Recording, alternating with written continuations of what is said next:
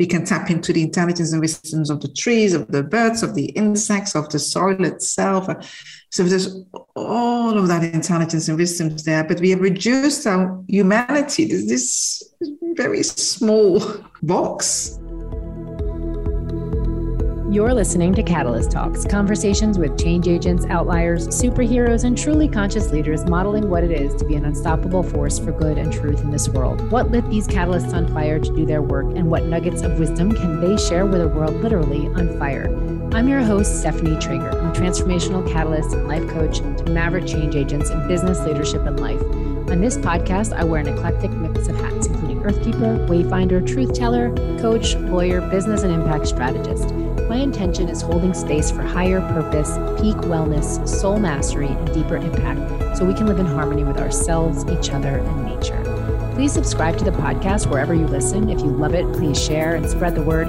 We're on YouTube and all the podcast platforms. See the show notes on catalysttalks.com for links and enjoy this episode.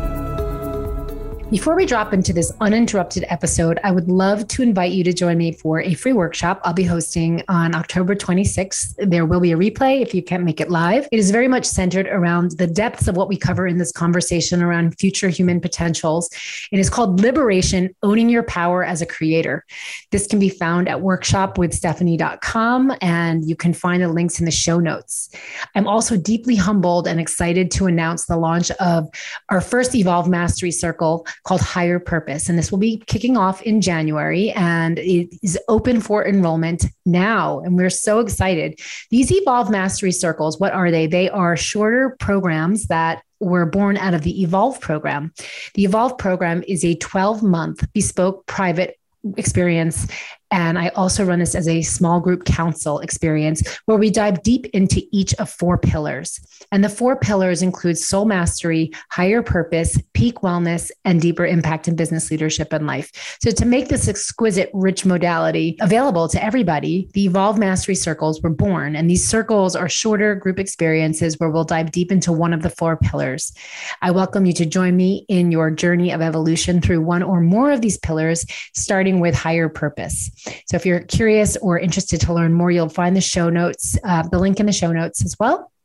And you can also go to stephanietraeger.com and you will be guided to where that link is to learn more about the Evolve Mastery Circle. So thank you so much again for your attention. And now enjoy this episode. Hello, everybody, and welcome back to Catalyst Talks podcast. I am so excited you are here and welcome to all of our new listeners and welcome back, old listeners. If you enjoy these shows, please rate them, comment, share the episodes with your family, friends, and networks. It is so helpful to get these the word out about some of the most amazing content and some of the most amazing guests that I have here on Catalyst Talks, including today. Today, I am joined by Dr. Anneloes Smitsman, who is a futurist evolutionary systems scientist coach, healer, and award winning best-selling author. She is the founder and CEO of Earthwise Center and based in Mauritius. She's been awarded many honors, holds a master's degree in law and judicial political science and a doctorate from the Maastricht Sustainability Institute in the Netherlands. Her PhD dissertation, Into the Heart of Systems Change, is being implemented worldwide for systemic transformation in economics, education, politics, and governance through her proposed transition plan for a thrivable civilization. Anneloes is the co author with Dr. Jean Houston of the Future Humans trilogy, which includes The Quest of Rose, as well as Return of the Avatars. She is the co host with Dr. Jean Houston of the Future Humans podcast, co editor and co author with Dr. Alexander Laszlo of The New Paradigm in Politics. And she is the author of Love Letters from Mother Earth, as well as numerous other publications and media offerings. You can find Anneloes's full bio in the show notes with links to her work and links to things that we mentioned in this episode. And this episode is beyond what I can even, what I even thought it was going to be, where beyond where I thought it would go. Anneloes is a rare breed of awake, cosmic, indigenous, scientific, intellectual, and super heart centered who has the language to articulate what some of us feel like we just know. Yet her work is intricate, deep, complex, and explains so much of what is needed for humanity's next evolution in our personal lives from a systems lens to organizational potentials to the economics and political systems. Her work centers around living systems. I would love to hear your thoughts and comments and feedback on this episode. Please share it as much as you can. It is so important for so many reasons that this episode gets out there, including to plant the seeds plant imaginal cells that we need to plant for our garden of evolutionary possibility to grow. Welcome, Anneloes. I'm excited to explore the edges of reality, of linear reality, and our human evolution. And translated, that would be inner freedom and higher potentials. I'm excited to learn about you, your curiosities, passions, and purpose, and all of the exquisite courses, books, and conversations that you put into circulation where did they come from? I'm really excited to learn this and share this with our listeners. You have an extensive education and research background with many contributions, and we have a lot in common with our work and our worldview and some friends which is why we are here together today. So, my listeners, I want you to get ready for a really mind blowing conversation with this beautiful human, a futurist and evolutionary system scientist, among other things, an author and prolific writer and creator. So, let's just start with where you are today, like where you are in place and what you're surrounded by at the moment. And what is your growth edge in your research, your learnings, or in your experience on your own evolutionary path right now? Thank you so much. What a, wow, what a great question. And thank you for doing this and bringing us here in conversations, conversations that really matter for this time. So, yes, I am calling from Mauritius, which is a small island in the middle of the Indian Ocean, um, close to Madagascar. So that, that just presents it for us, this is late spring. Uh, you are in the northern hemisphere, so it's it's nice to feel that energy on being on the other side of the world, right? Mm-hmm. And I'm surrounded with some beautiful nature.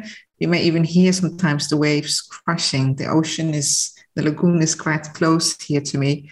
And uh, it's getting night, so we also may hear some sounds of the bats. We have huge bats that are flying over which always remind me of the power of rebirth because I think that's so beautiful how the the bed uh, they will have to hang upside down uh, every night mm-hmm. as they rest, but that's also the rebirth position, and I think that's what nature and life is asking of us to do right now is to take that position of the bed and mm-hmm. to go head down um, because we've been putting the world upside down. So perhaps if, if we ourselves are humble enough to bend our heads uh, and allow things to be turned, the great turning, the great turning point, then we may finally see our way through all of those challenges. So you're asking where kind of my growth edges uh, right now. Um, it's how to get many of the stories of, of so many amazing people in your work as well. We've all been working and pioneering these new ways and and bringing in the embodiment of this new future consciousness, bringing that into the mainstream. That's kind of my action. I've started with some initiatives on how do we engage the media, for example, in that. What are the narratives? How do we translate this from some of these breakthrough new scientific understandings about world and reality into ways that people can work with and that it's meaningful for them? How to apply this also in the design of whole new systems so it's the it's the sheer amount for me of of all of that. Um, because I don't work in a linear way. It's like in my in my day itself, there may be a few hours where I'm working on new constitutions, then I may be working on new economic systems, then working with new policies, then I'm working at what's the artistic expression of that, then maybe some time, and I'm sitting in meditation, deep listening, and how does this all come together? Then feeling in my body where does that live? So that just gives you a a little glimpse of my day. And so it's how to hold all that complexity and allow it to, to take its shape, its forms, so that it can build a bridge now in this time where many things are falling away and old structures are crumbling. I feel so important that the bridges from, from these future worlds of these greater possibilities of who we are called to become, that those bridges reach enough people at this critical time so that people don't feel like everything is getting lost, you know, everything is being shaken up. That is so well articulated. Wow. Yeah. Holding the complexity and what a beautiful expression of where we are today in humanity. Thank you for sharing that glimpse into your life and your day. When did it all start? I'm really curious to know what your waking moment was. You know, did you when you were you born with it? The mem with the let's just say the remembrance or were you did you remember at a later date and come into an awakening and a reconnection with with earth? I cannot remember not not ever feeling that connection. So that's probably very much born with it born with a very strong intuition and that it was when i was one year old i couldn't uh, just learn to walk but i couldn't talk um, I then realized that that wasn't obvious for a lot of people around me. So I remember standing in the kitchen with my parents and seeing how they were in a, in a discussion and not hearing each other, talking over each other's head. And I was just really under, literally under, under their voices and looking up like, but they're not hearing each other's thoughts. What's going on? Don't they do direct communication? Why this complicated language, Dutch? And am I supposed to learn that too? Hmm. So uh, that was probably when I realized that this direct connection, direct communication, which for me uh, is something I just, yeah, is my natural reality, wasn't obvious for everyone around me. And I remember making a decision as little as I was then that I would never ever let that go, no matter what happens. I would never ever, yeah, that would be what I would guard the most is because if I can't hear life inside me and have a way to connect in, um, then then you get so lost. We all we it's so similar the connection, the remembering when we were a baby and seeing like what are they doing? That remember it. So i love that. I love that tribe. Finding our tribe and finding people who really um, i think this is such an important piece right now is like finding people who there's so many layers and, and levels of consciousness yes. and just trusting in the knowing that right now that finding your people who really can speak that language with the same yes plate connection point is so important. Yeah. Agree with you. Yes. Mm. Yes. So tell me about, about your journey. Like you were, okay, that was when you were one, but when did you, and, and, then you had mentioned earlier or, or, before we came on that you worked in climate and where you worked in sustainability and realized, wait, what's going on? So you have a PhD and uh, like a lot of education and uh, an, L, in an LLM. We have I'm a lawyer also That's by right. background. Yes. have a different exactly for it. But yeah, so you have this massive training. Tell us a little bit about your journey.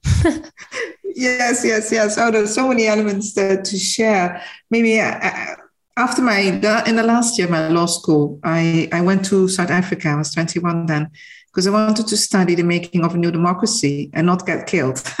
so I thought, what, what's a safe place uh, where, because in Europe, it's quite safe to express yourself. Yeah? Mm-hmm. Uh, at least in the Netherlands, everyone could have an opinion. You don't go to jail.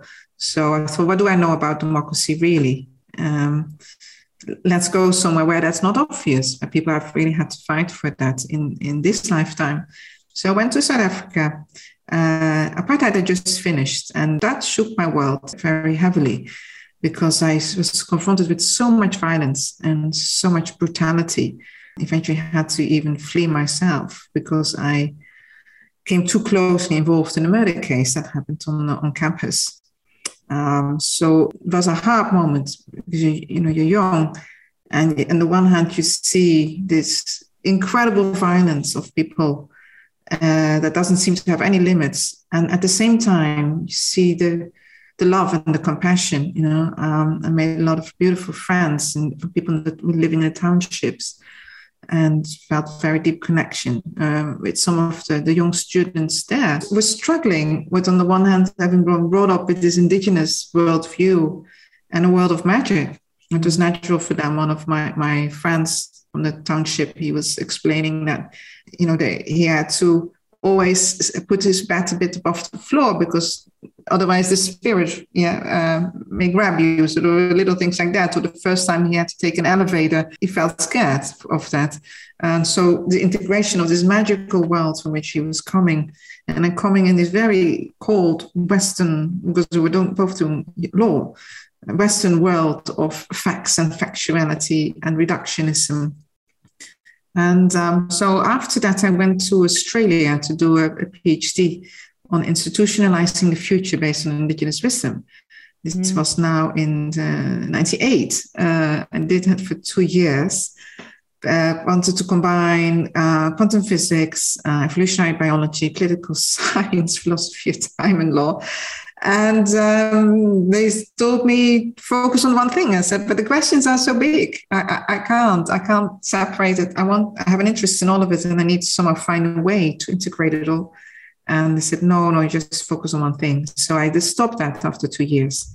And then I spent uh, seven years, I made time uh, for my own transformation, going into the bush, um, being with the animals, listening to the stories of the land, and making space within myself for going through my own rites of passage. And then I, I felt that that rooted me to an earlier part of our humanity um, the original custodians of the dreaming. It brought me back into that dreaming of who we were as a humanity when we were still one continent and, and experiencing it almost from all the way back into time, from coming this from this, this one humanity, one continent, and the continents breaking apart and becoming all these different continents that we have today, but also all the different cultures and all the different diversity. And so I, by going back to that moment with the, the rainbow serpent going through these whole rites of passage. Just like making a new choice in my own humanity about not splintering off from those early points of origin, remembering the dreaming of who we're called to become and how we've had this time where it seems like every culture had to develop its own medicine, but now is the time to remember and to come back to the sacred hoop of life so it's not about becoming more complex, more diversified. No, if in each of us, in our own cultures, ways, families, we have been kind of an, an evolutionary lab, but now you won't know what the meaning of that piece is until you bring it back to the whole, until you meet each other like we're meeting each other here now and we feel no one as if we are ancient sisters so it's so natural. And and then there's also the you know the, the re-meeting here in, in this time. And yeah so all of that really has been part of my journey. I then went to to go to mauritius uh, where i became a mom of uh, of two children and then started to work here also with uh, schools to to bring that that wisdom of life wisdom of living systems, also here into the educational systems, start to work also with companies to help them in their transformational potential. And then found my way back again to work really internationally as, as I'm doing now, as I'm doing to Earthwise, and bringing a lot of this forth into, into books of you know, we, who are we as future humans of this emerging new era? So that is a lot of all the courses, all the work now is really from that understanding that in each and every one of us lives already that future potential of our evolutionary next step. And so rather than reaching into that next step by going through breakdown, mm-hmm. by letting everything collapse, what a lot of people feel is like when they think of the future, they feel that it's just having to go so much worse before it goes better. That I've been working with and, and hearing from kind of the land, the wisdom, um, the elders is that no, this this future potential of our next step, it is already inside us, and we can work with that right now, right here today.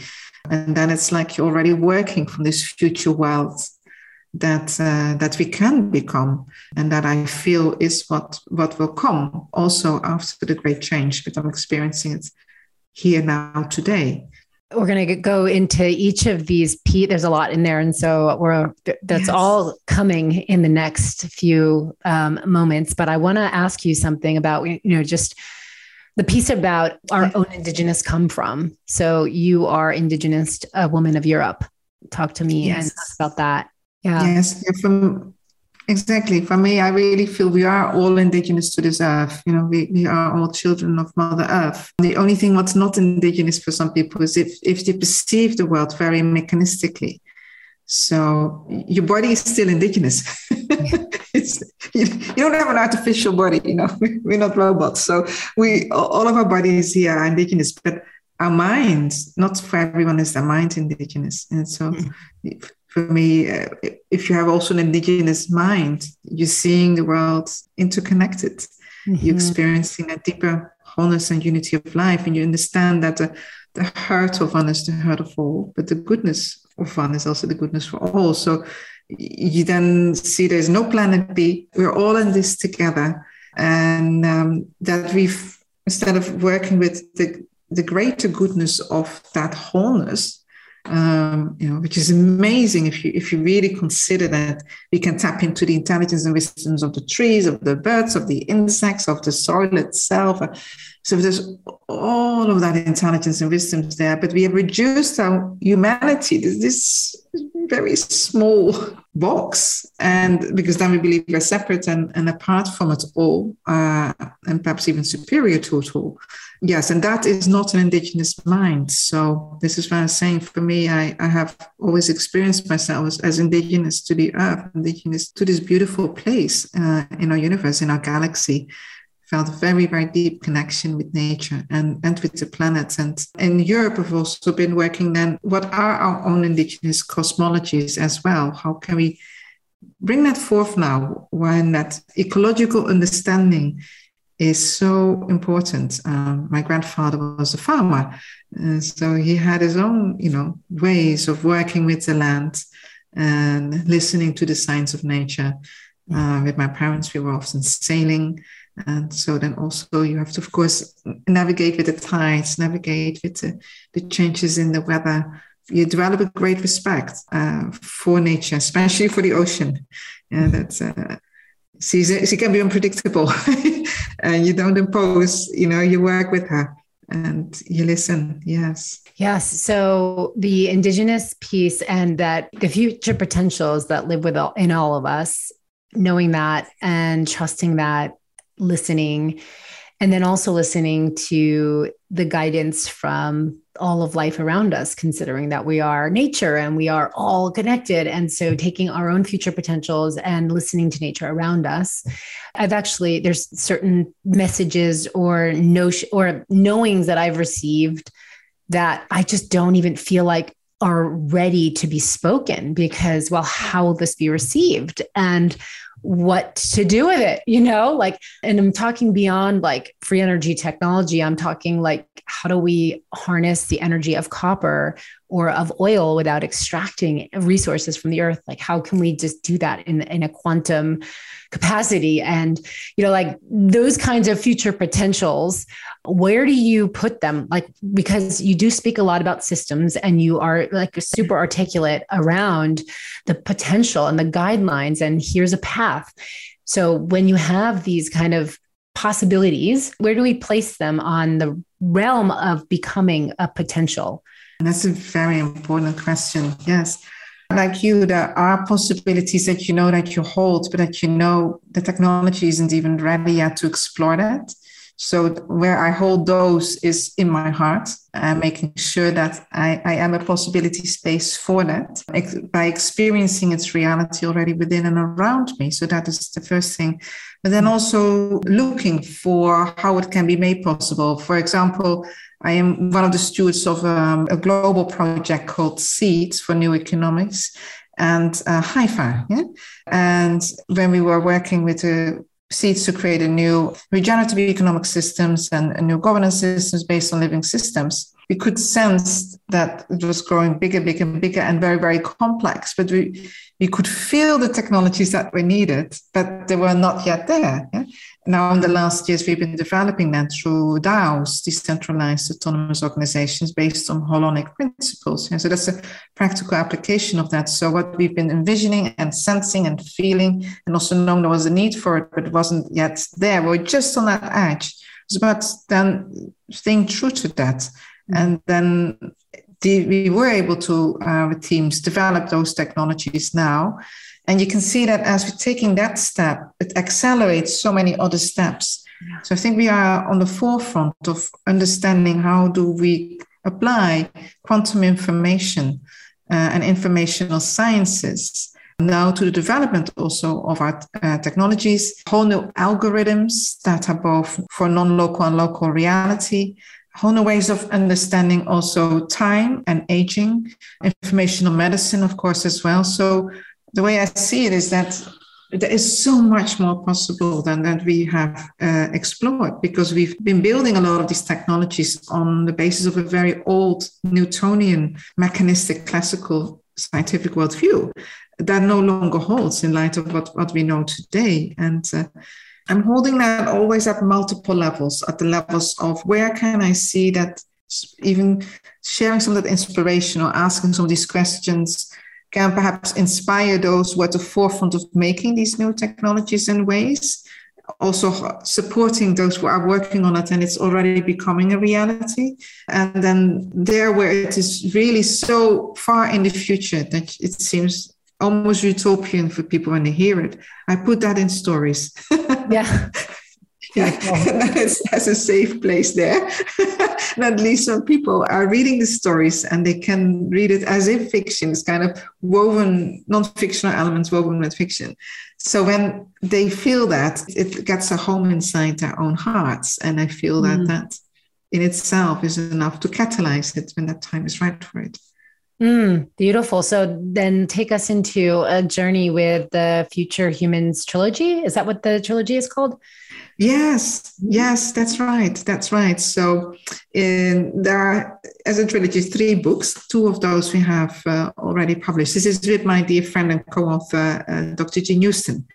And uh, so the first book is The Quest of Rose, and the second book is Return of the Avatars. In the first book, the main person uh, character, Rose, she's a woman in her mid 20s, discovers nine cosmic keys that give nine very different perspectives of life, reality, and understanding of consciousness, and especially the cosmological architecture of the universe and how to architect our, our worlds and realities with that. So she gets these nine cosmic keys. And then in the second book, she receives seven cosmic architect tools uh, for being able to develop her future human powers through the wisdom of the higher heart. Because what she's learning is if, if those powers are awakening, but the consciousness is not maturing, mm. uh, then the old archetype of domination and division will pop up. It will kind of hijack those evolutionary potentials and resources. And before we know it, we're back in the same old patterns and what we're seeing in our world today uh, as well. So she's kind of receiving the safety net as she deepens her journey and her potential are now becoming powers and no longer just potential they're, they're activated yeah? and new capacities are, are being born. Her own energy is is shifting her reality her power to also manifest some of those potential. All of that is shifting. Um, but that's when she has to learn how to balance that how to be with that and then how to also work. She goes through the lessons and of the alchemy of fire. And she learns then that many of the problems that we see today in the world all have to do with us not having learned the lessons of fire. So if fire is not embodied in a system, it becomes destructive. So we're seeing that fire that is now in the lower atmospheres of, of our Earth that is triggering all this climate change and the global warming. Fire there, it's not meant to be there. there, you know, too much heat is damaging. But fire integrated into biological processes here further down in, and just like with CO2, yeah. So it's about we've created again through these very mechanistic approaches of life and reality So we've taken everything apart and put it in the wrong places. And so she's starting as she goes through the journey with her friends, if she's human friends, she goes through all these deep discoveries and getting to know about her shadow as well, as well as the shadow dynamics uh, in humanity. And she is helped through that journey through her Icelandic uh, Sami grandmother, Verdandi, who is like a female Merlin. She, she sees very deeply uh, you know into into our human journey into our human becoming but also understands kind of the traps along the way what we that we may slip into wow i'm feeling a transmission over here as you're speaking because the realms you're taking me through, not just in this trilogy, in the stories, but the realms that led up to you telling me that, you know, how you hold the future potentials that are not yet like receivable by humanity in yes. stories. And then you led into the story. If, you know, I'm just listening through the way you're speaking of this, I feel like I'm on a journey. And then I'm into the mythical realm with these books, these stories. And I really can feel like viscerally how potent the power of story is in cat in like planting seeds in all of the future potentials right? It's like planting seeds in everyone who sees or receives it. And i feel like that is what just happened for anyone listening right here. Good. Transmission number one. Yes that's right. So yeah so what is your intention? I mean really when you because you have so many like the breadth of your work is rather diverse. And on one hand you're drafting constitution like cosmic constitutions. And on the other hand you're writing mythical stories. What is your like what is your intention with the power of this trilogy and, and the books first of all is that we understand and, and trust that those potentials, as I said, that they really are already within us. So it's like the future is already putting its arms around us, helping us in this time of great challenge. Um, there are many, many practices in the books. These are practices that I've myself worked with for years in order to be able to really work with those potentials and you know put them into application. And it's like rebuilding your body in some ways from the inside out because it is a much higher level of coherence and because it's it's in many ways more complex but not complicated it mm-hmm. just means it's more multidimensional it's more integral these codes and uh, so the practices also will really help you to go through the transformation of that journey but also that people can feel that is really is i mean there's this incredible possibility that i feel that we're called into to radically redesign and uh, re-architect and re-envision uh, how we human in this world. And uh, many sometimes we see this in our futuristic movies that people can experience it there, but we are closer to that reality that we that we realize. And I think most fundamentally is to understand that the universe that we are alive in, it's not a thing. Mm. Um, it's a being. It's a, for me that this this grand universe is the body of consciousness, and that consciousness is fundamental, primary. It's not something that just emerges when certain species reach a certain point of complexity, but we we live in a universe of consciousness. And when you experience yourself as an expression of that incredible consciousness and how it brings itself forth, how it evolves, how it learns, how it grows with and through us, and that we are that too, then suddenly the, your choice, even your choice making, the power of your choice, that you realize every choice you make is a coordinate in that greater body of consciousness. So every choice you make, and again, you can make those choices from your future potential, those higher orders of complexity, higher orders of coherence, more refined, deeper sense of unity, you make your choice from that coordinate, then what you help to bring into this world and manifest is amazing.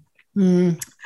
And, and very, very potent and, and, and very powerful. And so, yeah, that's really my, on the most fundamental level for myself as an intention through all of my work in that sense is if I look at lot the violence and the problems that are happening in our world today. I feel that is because there's at the species level, there's a pattern of self-destruct that has activated because we have not become coherent at the next level of complexity. So mm. with every species, every species over time will grow more complex because it's more diversified as well. But if it doesn't become more coherent and if it doesn't integrate these new capacities that they are developing as communities of life, then it will become destructive. It will start to fight against each other. It will start to compete over resources.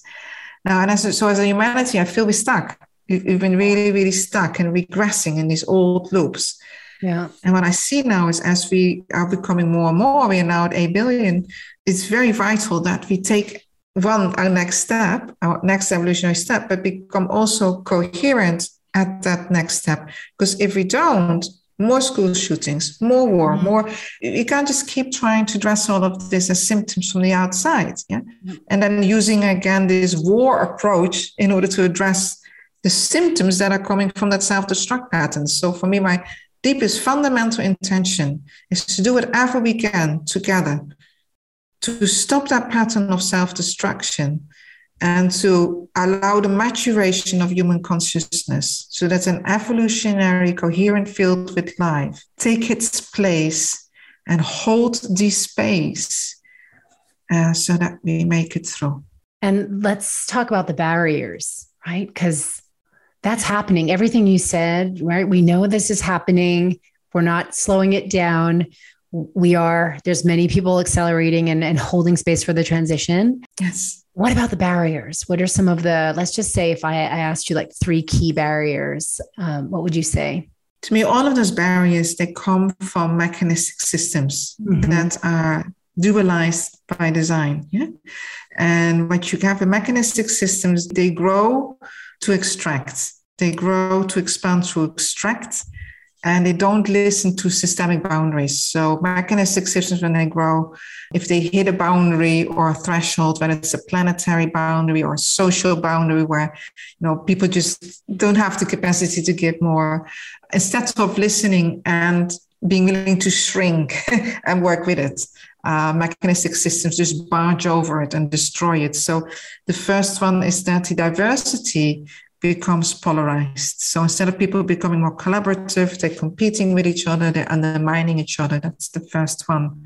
Mm. The second one is that you see that there is a zero competition, win lose dynamics of, of competition. That's another aspect of that polarization of the diversity. The other one is that you see that people are stuck in distort, I call it distorted informational loops. Um, so it's, it's, like we think, oh, we're all okay, we're fine, we've got enough time to solve all this, right? Yeah, we'll be okay, we'll figure it out. oh, when it distorted because we're not listening. Yeah? Mm. And the other barrier is that we are not learning from pain. Mm. We're not learning from the feedback that pain is, is sending us. So we create more and more and more and more pain. And then we normalize the pain and say, well, that's part of life. No pain, no gain. no, pain is a message from the system. That's the system saying, uh-uh, you're going the wrong way. Uh, yeah, listen. Yeah. yeah. Not pain is a part of life. That where, where, did that come from? Um, exactly. Yeah. Yeah. So to the point about diversity, and instead of diverse systems and diverse beings working together and leveraging diversity there's this competition and and that even in the solution so here's what i would love to talk about right now yes. we, we were talking about this before that in the solution so many people we have lots of people waking up and really solving the problems and we have the SDGs and we have the maps, right? And then the some of the unintended consequences of these solutions when they're fueled through this mechanistic system, when they're fueled through the distorted information loops, when they're f- fueled through this uh, win lose game, it ends up being the same thing. It's just flipped on its head, right? So exactly. So yeah, yes. what? How do you see that showing up? It's like it like a virus. It's, it's as if it's spread through all the different systems, and that's why I'm not surprised that we're not achieving the SDGs as we want them to. You know? Yeah. Um, because we are actually not diagnosing the presence of these systemic barriers in the very systems that we are delegating the power to to solve it. So that you know the very systems that we are making responsible for providing solutions, guidance, and leadership and policy are themselves, by design, the very systems that create these barriers. And mm-hmm. so, to me, there's such a systemic blind spot. The, number one is we need, it's not just about reporting on the SDGs and how we're doing in our sustainability targets, but what are the presence of these systemic barriers that are acting out? It's like a collective shadow. And yeah. I would call this is the collective shadow of systems. Wow. Uh, um, there's a lot of work that people are talking about. Well, become aware of your own personal shadow dynamics and personal work. But this is the, the shadow work of institutions, mm-hmm. uh, of, of systems change. And uh, there's not enough of that uh, that is being done. And yeah, that's how I'm seeing that that working working out. And need to get honest about this. Uh, yeah. Really get honest about this. Yeah. What are the barriers to discussing the barriers and the shadows within systems change? Well, the first one, that's a classic. Uh, they will say, well, we don't have much time for that. let's start working first. Let's start working on the solution straight away. Yeah. Mm-hmm. But we're not realizing that the very way in which we are approaching the problem is, is a barrier. Mm-hmm. Um, and the second one is that many of the people who are working in these institutions, they are so identified with the archetypes of those institutions. Mm. That they don't have the inner space to take a distance and say, well, hold on from what consciousness am I truly approaching this? Is, yeah. uh, uh, is that going to work? Or do we need to work first on our inner transformation? And so also for these systems, what's, what's the inner transformation of many mm-hmm. of these institutions and systems? But also let's get honest in for all of us who are working in the climate movement, you know, are we mm-hmm. truly deeply collaborating? I have found that there's also in there uh, quite a lot of shadow dynamics and competition dynamics and people either wanting to be the first one to come with a solution but are we willing to say i've been developing something up to this point and i can't do it any further. Uh, and maybe i'm not meant to and what have you been developing and how can we bring this together? And really asking fundamentally that question. What can we do together that we cannot do alone and then being willing to also release some of our own ideas or own programs to allow it to come together in a whole new way. And this is where I see uh, also some of those barriers that are playing out. And yes, where we need to kind of guide that that way and have courageous conversations around this too. Mm, yeah, that's beautiful. I love how you articulated and you mentioned like the the institutional archetypes. So that might lead us into your work around the five future archetypes. Yes. you want me to share a little bit about that? Yeah. yeah. Yes.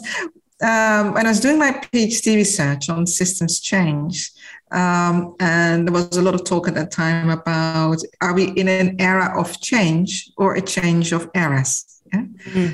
And so I said, okay, if we are in a change of eras and not just in an era where everything is changing, then these this new era should have new archetypes. If this is if the era is a new cycle of time, it's a new paradigm. It's also a new cycle of consciousness. Then what are its archetypes? So what I then did is look in the younger generations uh, how are they responding differently to the challenges? So when the younger generations are faced with breakdown, uh, are faced with, with bad news, are faced with all that's not working, do we see different response patterns? Uh, and if they are the imaginal cells, if they're acting really as these imaginal cells of this new era, how does an imaginal cell respond to a challenge differently from, for example, caterpillar consciousness? So, what's the difference between an emerging butterfly consciousness when faced with its limits to growth mm. compared to an, a caterpillar approach, uh, which has been eating, eating, eating more, consuming more, hitting the, the, the, limits of growth. Yeah? Uh, and this is when I then noticed that there were really, really vitally different responses. I saw that younger generations were getting very creative with some of the challenges rather than feeling like they were a victim uh, and asking all the generations to change it for them. I saw that many were saying, well, we're going to change the game. We're mm. going to change the code. You know, if you're not doing that, we will do it. Yeah? Um, so it's getting really proactive. But also, what I noticed that many of these younger generations understood very, very deeply that it is a structural change that you can't solve this on the surface. Mm-hmm. Um, and that's when I was tuning in with that more and kind of integrating uh, all of these reflections and also working with what are the five steps of a metamorphic transformation, what are the five stages of a metamorphic transformation, and what are the five states of consciousness. That's when that kind of system started to, I would almost say, reveal itself. Yeah, mm-hmm. because I feel like it's already there. It's just that I was naming it to help make it visible more for us to work with. And then, so the first one in the center, if you mention a wheel, then the first archetype is the wholeness coder. Mm. So we start that journey for actualizing our future potential, starting from the code of wholeness, the code of unity, rather than starting a process through a code of duality. Most of the old paradigm systems, they were conceived from duality they were activated through duality. So they, the way that they grow and expand was causing division and separation, not diversity that's coherent. So the first one is the wholeness code. That and, and so these are all the people who are like the, the people who change, shift the game, the people who are making new codes and algorithms, the people who are the architects and designers of new systems. So these are kind of in the category the wholeness coders who are really working with the wisdom of living systems and applying that then at that architectural level. And then the next one, the next archetype. So wait, so the wholeness coders, they are the dot connectors, the like the grand scale dot connectors. Not yet. That are the pattern weavers. Oh, okay. Even more deeply fundamental. so you could imagine that if you were to see it in these five stages of the metamorphic transformation, yeah. then the wholeness coder is the imaginal disc in the caterpillar. Okay. Mm. Yes? Mm-hmm. So it's really the, it's like the fundamental code. It's like you're coming from this new, the beginning of this new cycle of consciousness and creation. So mm. it's like the first code, the seed of that. Mm. And wholeness coders are people who are naturally thinking in terms of algorithms, codes, parameters. Um, an example of my um, my 11 year old son at that time, um, I would give him, uh, and he was playing with a game the games he liked very much is when he could change the rules of the game. Mm. Um, so it wasn't he wouldn't want to play with a game that was just made for him. He was always looking for games when he he can make he can change the parameter settings. He can change how his avatars look in the game. He can make his own game pass and invite his little friends, and then he could create his own rules around that, how mm. they work in that game world. So that's a wholeness coder approach to working with reality. Is mm. is really looking at how are new choices? So they're always looking for choice points, saying, when you're saying it can't be done, well, let's explore if we can do it by making a new choice. So wholeness coders increase choice points in systems. Mm. They increase more choice points for activating that code of, of unity, of being able to bring that future consciousness in. Mm. And then the next one, the future creatives then, is when the imaginal disc in a, in a caterpillar body is becoming an imaginal cell. And so there's a point of activation when the caterpillar is really reaching its limits to growth. It's starting to cocoon. The discs now are activating more and more and they're becoming imaginal cells. And they will start to now coordinate what's happening with the breakdown. Mm. And so the future creators, what they do is they create possibility spaces for possibility spaces. They're the innovators. They are the, the futurists. They are also the ones researching and exploring the new pathways that right at home in the imaginal world. Yeah. So when you have that new choice point there, and that new choice point creates a possibility and a pathway that enters into us as new visions, new ideas, inspiration. Yeah? Mm. So what future creatives do is they they ride that wave so rather than thinking, oh, well, um, was a nice dream, they'll go, I can sense it, I can feel it, they're enacting it, they're imaginally engaging that new possibility now. So it becomes stronger, it becomes a field dynamic. And if people aren't ready to receive it, they're writing stories about it. yeah, exactly, exactly. Yes, yes. So they they are. It's like they're already starting to live mm. from that new reality. Mm. And in the next one, then now the caterpillar is really cocooned uh, inside. So it's no longer moving, it's no longer looking for its leaves. It's in its cocoon, it's breaking down, its body is turning into a nutrient soup. And the imaginal cells are now becoming imaginal organs. They are starting to link up and to connect up. And this is when we enter the evolutionary catalyst. So, evolutionary catalysts are people who are like the healers, they're the facilitators, they're the educators. They know how to work with breakdown, with death, with transformation, so they can hospice what's dying. And at the same time, they're holding space for birth, they're midwives for the emergence for the new. So they, they're really at home in that in that transition between the old and the new. And they help transition resources, consciousness, systems from old to new states. They develop these evolutionary capacities that come out of those future potentials. You see, then we are really in the in the deep work of our transformational process. This is, this is the first time I'm hearing you explain these, and I actually been calling myself an evolutionary catalyst for like a decade. So I love this. there you go. Okay, so yeah. great, and then comes the next one is the the pattern weaver. So this is at the point in the metamorphic transformation where the butterfly body has now formed. So where before there were imaginal organs, now it's a, the whole body of the butterfly is formed. It's still in the cocoon, but it is formed, yeah? and it's it's the cocoon is ready to open. So the the pattern weavers, what they do is they they weave now these new realities with the evolutionary patterns that have maybe been made possible by the wholeness coder, the future creatives, the evolutionary catalyst. So mm. those new patternings now, with that, they're building communities, they're creating the root systems of our planetary civilizations. Mm. They're weaving these new connections and they're really making sure that the, the garden is fertile to plant those seeds. So pattern weaves are, are, are, really important in that way because they they help now for that you know emergence out of out of this cocooning out of all this inner work also that we've been doing better by ourselves or as a community they now really help for that critical stage It can now become a reality We can start to work for that and it starts to connect up and link up even much more effectively mm. and the butterfly is born. and this is where we're now entering into new paradigm storytellers. So these are the people now in ourselves as well. We become the new story. And so now we are really are in the world from that butterfly consciousness. We are fully embodying uh, and actualizing within ourselves and in our lives and in our world around us this future potential that we've helped to, to birth and bring into the world.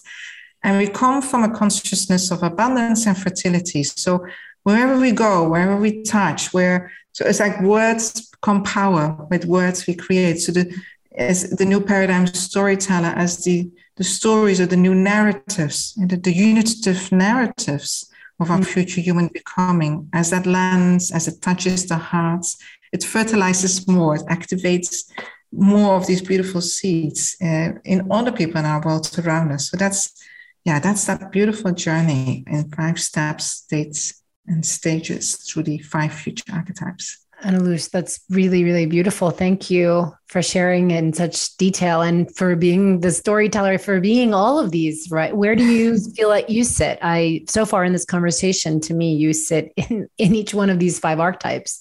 you well, that, that's, yeah, it's a, it's a great question. So for me, I've, in order to be able to do the work I'm doing, I need to be able to shift between each of those fives indeed. There I have a natural inclination as a wholeness coder and a future creative. That's kind of my natural predisposition, you could say, or my own constitution is there. But I've noticed if I don't, um, but also all these other ones are there. So it's about, for me, it's about really going from the full cycle, from potential to possibility to emergence, realization, actualization, really the and I think that if we want to develop our whole yeah. human self, a full full potential, right, we need to develop the capacities for all five, not about just being one, but mm. knowing also when we're working in systems change and we're working on building these new new ways, where can you be of service to, to what archetype? So, mm-hmm. uh, for example, in these new economic systems, I was working and creating new constitution. Um, so then I was doing the work of a wholeness coder and a, a future creative as well. But mm-hmm. when I'm doing the, the, writing my books, then I'm working really also as this um, new paradigm storyteller. I'm working with coaching with my clients, then I'll be there really as an evolutionary catalyst. And you can call upon those archetypes. You can really, depending on the role of mm-hmm. what you're asked to serve, call them in, bring them in, and say that if you are co- as a coach, you're working, you're holding space, and you feel this person is going through a major transformation, ask the evolutionary catalyst archetype to support you and your field and your client so that you have more access to the capacities and mm-hmm. this the consciousness you know, that uh, uh, that is part of that. Yeah, that makes so much sense. It's so interesting how the reductionist mind says, which one, which of the, which of the archetypes is me, right? There, most archetype systems, right. like you're one of those archetypes. Yeah. Yeah. yeah. Yes. Beautiful. Yes. Yeah. So this and and this is the actualization process. You you call it the actual. Yes, that is the actualization process. Exactly. Exactly. And when you learn to fluidly shift between code consciousness, the first archetype, imaginal consciousness, second one, evolutionary consciousness, when you're in that third stage, integral mm-hmm. consciousness, when you're really working as, as a pattern weaver, mm-hmm. or that that real thriveability consciousness, you're in the fertility, you're in the abundance. So it's and you train that. It, you, it's like you can just go and enter into that um, so fluidly and shift between these different states mm. uh, in response to what is asked for. You know, uh, what's happening in the environment, what's happening in the world, and these different capacities and states they just come up, and that's what's so beautiful. It's mm. always responsive, and I I miss that element in a lot of the kind of spiritual teachings that were out there, but a very much focus sometimes on well, great peace inside. But not necessarily that your state of consciousness shifts in response to what is required. And that to me is much more of holding this active compassion for the world and for the evolution of human consciousness. There's a lot of people who I experience as uh, the, the emotion and the consciousness of despair for what is unfolding. And yeah. despair, when, when there's despair, it's okay, solve despair with like coming at it, almost like an attack, right? An attack with a solution. Do you experience this as well? Yeah, I don't experience much despair myself, but I experience the energy of despair in the world. Absolutely, yes, but not not so much in yeah right that i meant yeah. that like in the so in the world the, the frequency of despair yes um, yes very much so there's like yes. you have to transmute the frequency of despair to even embody any of these archetypes is this a sort of would you say that this is a like a methodology to help transmute yes frequency it, it is because um, if you take again that uh, comparison with the i mean we are not caterpillars and butterflies but there's so many helpful you know yeah. analogies in that so what's interesting is that when the caterpillar is really decaying, there's a lot of viruses that are starting to activate. Those viruses do not harm the butterfly. Actually, the butterfly knows how to work with the viruses to speed up the mutations. So, what I've noticed when you work with the future archetypes is that the energy of despair is just that it's food. It's food for alchemy. Mm. So, you can work with despair without becoming despaired. Mm. Beautiful. You articulate so many of my thoughts so articulately. It's beautiful. I love it. So, we, where are you just in the, uh, as we're wrapping up your, I could just sit here with you all day because this portal is infinite. What are you excited about now? You taking all of the work and it's still molding and you're still creating. What are you excited about most like let's say the closest actualization of a future potential. The joy the joy that i experience in people when they start to activate in them. It's so beautiful. I find it so beautiful because it's like when that activation point happens the process becomes self-guiding. And i've seen this now with so many people. Yeah. and i just love that. That it's to me yeah then i know it's this is unstoppable despite all the other things that are happening as well. There is a world that's dying, and we need to really work with that and be realistic about that too, and and support and give as much compassion and, and do the transition work, but also that life is so creative. That's what I was like this morning. I was feeling that's like, wow, if the universe, you know, eh, eh, if it can do create all of this, surely yeah. it has that intelligence and depth, and we are that universe to also in ways we can't even you know conceive perhaps of yet but perhaps we can imagine it but comprehend that's it. Yeah. There's so much more possible. There's so much more possible. And yes that is what gives me joy is to see that joy awakening in others and and to see especially younger people feeling like oh so i can still have hope even though it's really really hard yeah. I can have hope. So it's the antidote of despair, actually.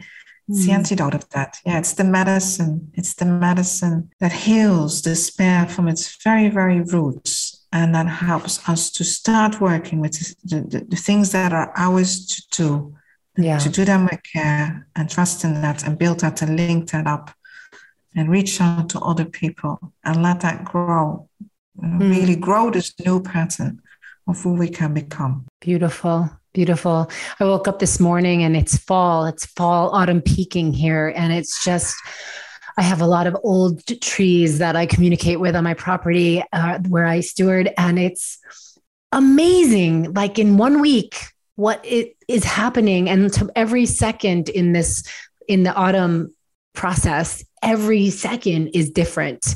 It's this massive transformation that is just modeling possibility, and so many don't see that for the like the universe in itself that it is. So yes. yeah, yeah. Thank you, Anneloes. So is there anywhere um, we're going to share all of your contact and ways that people can follow up on all of the things that you shared today in the show notes? Is there anything else that you just love to drop in or that you're feeling right now? Just want to really thank thank you for who you are, everything you are doing, for this incredible conversation, mm-hmm. for reaching out and. Uh, yeah, bringing us to that uh, the point of no return, where we're not returning back to the old ways. yes. Thank you. Thank you. Thank you. Thank you. Thanks for joining us on this episode of Catalyst Talks. Stay tuned for what's up next, and please subscribe to our podcast and rate us wherever you listen. You'll find these all at catalysttalks.com. Join the conversation on social media, and if you'd like to reach out, please send me, Stephanie, a private message through stephanietrager.com. Your attention means the world to me. Thank you, thank you, thank you.